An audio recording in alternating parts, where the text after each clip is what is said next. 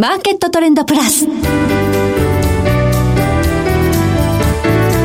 の番組は日本取引所グループ大阪取引所の提供でお送りします。皆さんご機嫌いかがでしょうか？大橋ろ子ですコモディティ日経平均先物などデリバティブ取引の最先端の情報をピックアップ今日は元証券ディーラー竹蔵さんをスタジオにお迎えしております。竹蔵さん今年も始まりました。はいよろしくお願いします。よろしくお願いいたします。さあマーケットトレンド今年最初の生放送ということになるんですけれども、はい、年初、えー、大発会の時の日本株ちょっとね下げて始まっちゃいましたね今年。まあそうですね。まああの年末からあのアメリカ市場の方がちょっと難聴で、まあ、それに受けて、まあえー、8回その次の日ぐらいまでちょっと日本株も弱い展開続いたかなっていう思いました。そうですね、はい、日経平均も大きく下げて始まったんですが、まあ、足元ちょっとね今日あたりも反発していると、さあ今年どうなるとご覧になりますか？ざっくり。ざっくり、うん、えー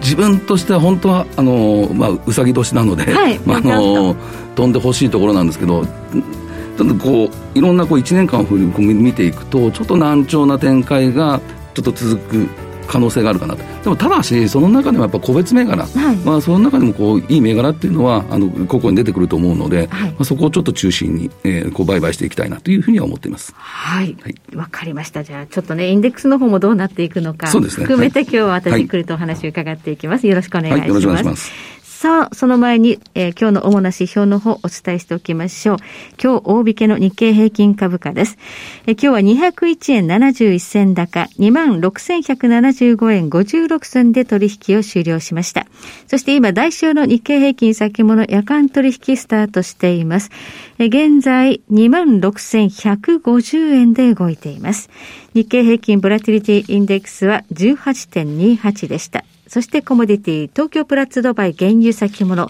中心現月の23年6月切りは、日中取引の終値で470円安、6万820円となりました。大阪県先物23年12月切りは、日中取引の終値で13円高の7918円となっています。ではこの後、竹蔵さんにじっくりとお話を伺ってまいります。マーケットトレンドプラス。さて今日は元証券ディーラー竹蔵さんにお話を伺ってまいります。さあ竹蔵さん、今日こそは201円高ということで日経平均反発となりましたが、はいどうでしょうか、まあ、日本株、まあ、外部環境という意味では、まあ、去年アメリカ株もあれだけ下がったんで、はい、まあ、その割には頑張った方ではあるんですけどね。そうですね、まあ、日本株は見見ていくと、うん、まあ、結構あの、アメリカなどに比べればしっかりした動きかなというふうに思いました。はい。まあ、それも一つには、あの、企業側ですね。はい、これは自社株買いが、あの、過去最高ペースということ。はい、で、まあ、あとは配当ですかね。はい、こちらの方も、えー、過去最高の、えー、配当額出していますので、まあ、今後ですね、あの、まあ、今年もですね、これ継続するっていうことが期待されるので、はいうん、ある程度そういうところは、あの、まあ、自社株買いなんかは、これ買い、買い支え要因にもなってくると思うので、うん、まあ、その辺ちょっと期待したいなというふうには思います。自社株買いっていうのは相当な金額になってるんですね。えっ、と、11月の中旬までに、うん、えー、9兆円前後。だから約、ひょっとしたら1年通したら10兆円規模になってくるということがある。まあこれ設定枠だけなので、はい、全部を買ってるわけじゃないのですが、うん、ただこの設定枠でも10兆円規模ということになれば、これは相当な金額になってくるなというふうに思います。はい。自社株買いをして、で、配当もどんどん出して、まあ、あの株主に対して、まあ企業がアピールする時代になってきたと、ね。はい、日本もようやく国際的にそうですね、このコーポレートガバナンスがね、はい、これがあのちょっとさ言われてて、はい、これが相当こう企業側の方の、に届いてるのかなって声が、うん、でそれによって、まあ、そういう自社株買いだったり配当、そういうところをこう、えー、やっている企業が増えてきたということはあるかなと思います、はい、投資家からすると、投資しやすくなるというか、投資妙味がまあね、増してきたというふうなことが言えるんですが、えー、全体相場として見ますと、やはりこれはあの金融政策や財政政策の影響って非常に大きいですから。そうですね。で、一つ、これちょっとあの、先物ですね、はい、手口、縦玉っていうところがちょっとあの、お話しさせていただこうかなという思います。はいこれ、まあ、あの、ご存知のように、12月の日銀政策の時に、はい、まあ、日銀は現状維持とは言 あのこう言ってるんですけど、うん、まあ、政策的には、えーまあ、利上げと捉えられるような政策も YCC の変動幅拡大。拡大ありました。これですね、今、今日もちょっと発表になってるんですが、先物の縦玉、はい、これが毎週第一営業日に、えー、はい、発表になります。はい、で、これちょっと遡ってみると、うん、11月14日の時点、はい、証券会社でいうゴールドマンサックスなんですが、はい、ここがですね、トピックスの先物だけで9000万円の売り越しでした。はいはい、で、一点ですね、これ、この週から一点こう買い戻しにかかってきた。はい、で、12月に入ってきても、これずっと、えー、まあ毎日、毎週こう買い越すことによって、うん、12月の23日の時点では、はい、一点9142枚の買い越しになってたんですね。あそうすると、18万ぐらい。え、18 1万8000。あ、1万、そうか。1万8000枚ぐらい。を、一気にこう買って買い戻して買ってきたってことですね。で、うん、ご存知のように、これ、じゃあ何があったかというと、12月の下旬ですよね。はい、その時に日銀が政策変更を出している。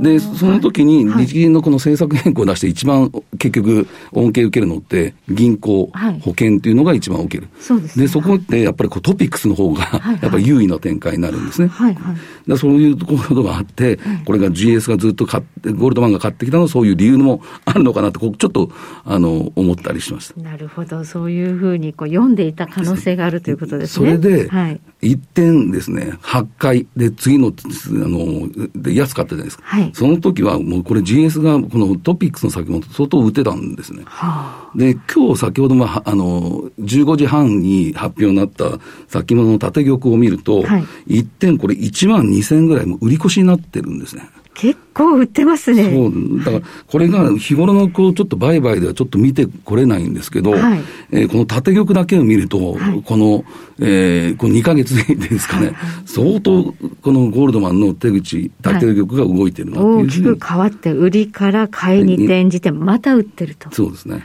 いうことですね。はい、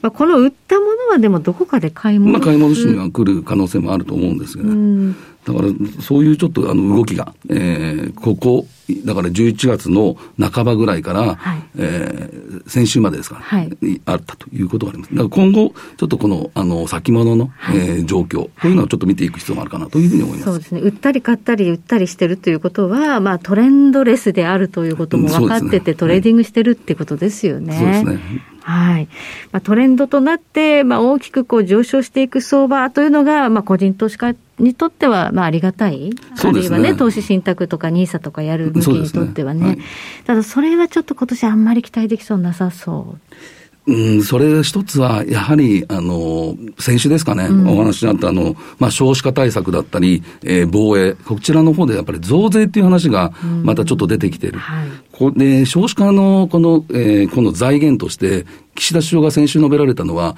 今年の3月、うん、ここまでにどういう財源でいくかっていうのをお話になられて、で、ひょっとしたらこれまた消費税引き上げとかになってくると、の過去のこの株式市場を見ていくと、やはりこの消費増税が行われた時っていうのは、やっぱりあまり良くない。必ず景気腰折れしてますよね、でではい、で景気も腰揺れして、株価もやっぱり上値が重たくなっていくっていうのが、今までの経験則だと思うんですね。はい、だからここ今、3月から6月の間に何かこの財源が、えー、消費税増、消費増税ってなれば、これはちょっと株式とってはネネガティブかなというふうに思ってそうですね。いうところがあります、ね、まあ、甘利さんなんかもそういう発言されてましたしね。そうですね。で、はい、あとまた防衛に関しても、この財源というのが法人税減増税だったり、はい、まあ、タバコ、あとまた消費税っていうのがあって、はい、まあこの議論っていうのは年末12月、11月っていうのは言われてますけど、はい、この今2本立てでこう増税増税っていう話が、えー、3月と12月とかに出てくると、さすがにちょっと嫌な展開かなっていうふうには思ってるっていうところですね。そうですね。あの、今年は春闘で賃上げというのが、うんはい、結構3%が5%ぐらいの要求が出てるという話なので、これでようやく日本もデフレ脱却でインフレのね、基調に入っていくなというふうなところで、これ増税の話出てくると、企業もちょっと賃上げ渋るんじゃないかなっていう。ですよね。だから企業が、まあ先ほどもあの繰り返しなんですけど、あの、このまあ自社株買いだったり、配当もこうやって、これまあ本当これ言葉がバランスが効いている。で、賃上げも、あの、やろうとしている。まあ今物価も上がってることもある。ただし、本当にこの消費増、あの、法人税まで上げるということになれば、今これ去年まで、実を言うとこの法人税というのは、結構過去最高ぐらいまで払ってるわけですからね。そうですね。税収過去最高なんですよね。ですよね。だからそこをもう一回ちょっと見直さないとな、やっぱりこう成長段階で増税を必ずこう日本っていうのを繰り返してきたと思うので、そこだけはね、ちょっとと思います、ね、そうですね、うん、ちょっとこの今政権はあの増税の話が多いということで、ちょっと投資家の投資意欲も、そして企業側の賃上げ意欲も損なわれるというところが、株式市場にとってはちょっとネガティブかな。あとはあの金融政策に関しましても、12月の YCC の修正もサプライズでしたが、どうしても黒田日銀総裁の任期が4月には切れると。はいここもね、為替市場もすでに大きく円高の方に触れ始めましたからね。そうですね。だから、あの、えー、日銀のこの政策変更によって何が行われたかって、やっぱり為替市場が大きく、はい、えー、円高にぶれたっていうのも、これ一つの、私は日本のこの日経平均にとってもネガティブな材料だと思います。はい、で、なぜかというと、一つ、あの、指標にしているのが、トヨタ自動車のこの為替の、はい、今、下期の、はい、えー、為替想定レート、うん、これが135円なんですね。で、最近の、あの、為替のところが、これ131円だったり、この135円を下回ってる状況なので、でね。はい、ちょっとこれは、あのトヨタの、えー、業績にとっても、あの、下振れになってくる可能性もありますし、で、やっぱり昨年こう、えー、見ていくと、やはり円安の方が日本株にとって、企業にとっても恩恵が大きかったと思うので、でねはい、これがまた今度は4月の時点で日銀政策あ人事のことで、これがまたマイナス金の解除だったりとか、うん、ちょっとそういうところになれば、これが円高にまた方向行くと、ちょっとまたお金を重たいっていうところで、ちょっと先行きは、こう、どんどんこう変える状況じゃないのかなっていうのが私の見方の一つというそうですね。企業の想定為替レート130円か140円ぐらいに、もう変えちゃったところも結構あるんですよね。一回150円ぐらいも行きましたからね。そう行きましたから。で、そこの時点で、うん、あの、今回の下期のところが、大体135円とか、そういうところにまあ、低いね、企業もないくつはあると思うんですけど、そこにちょっとあのあの変えているところはもう多いというので、はい、今後やっぱりこの企業業績のやっぱ為替レート、ここもちょっと注意して見ていかないといけないかなというふうに思ってますね。すねだからまあ、マクロの政策という意味で、ちょっとこう、株式市場には向かい風のところ、企業側が自社株買いとか配当を増やすということで、コーポレートガバナンス強化に動いている、ここのせめぎ合いということで。そうですね。はい、だから本当にこの企業の努力によって、この株、えー、あの日経平均とかそういうところでも、あの、この事業法人が、あの、主体別見ても、去年も相当買ってるんですね。はいはい、これもやっぱり来年も、あ今年もですね、はい、継続すると思うので、はい、その辺は期待が持てるかなというふうに思います。だからそういうところにしっかりと目を向けている企業を物色していく、ね、ということで、いいいね、はい、個別株を探していく。で、あとインデックスというのは、まあ、時、まあ、売ることもできますからね。そうですね。はい、売買としてはね。はいありがとうございます、はい、ありがとうございます。え今日は元証券ディーラー竹蔵さんをお迎えいたしましてお話を伺いました竹蔵さん今日はお話ありがとうございました。ありがとうございました。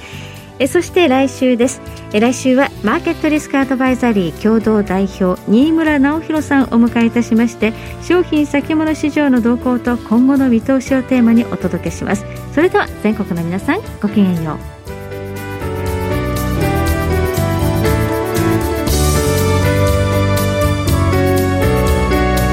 この番組は日本取引所グループ大阪取引所の提供でお送りしました。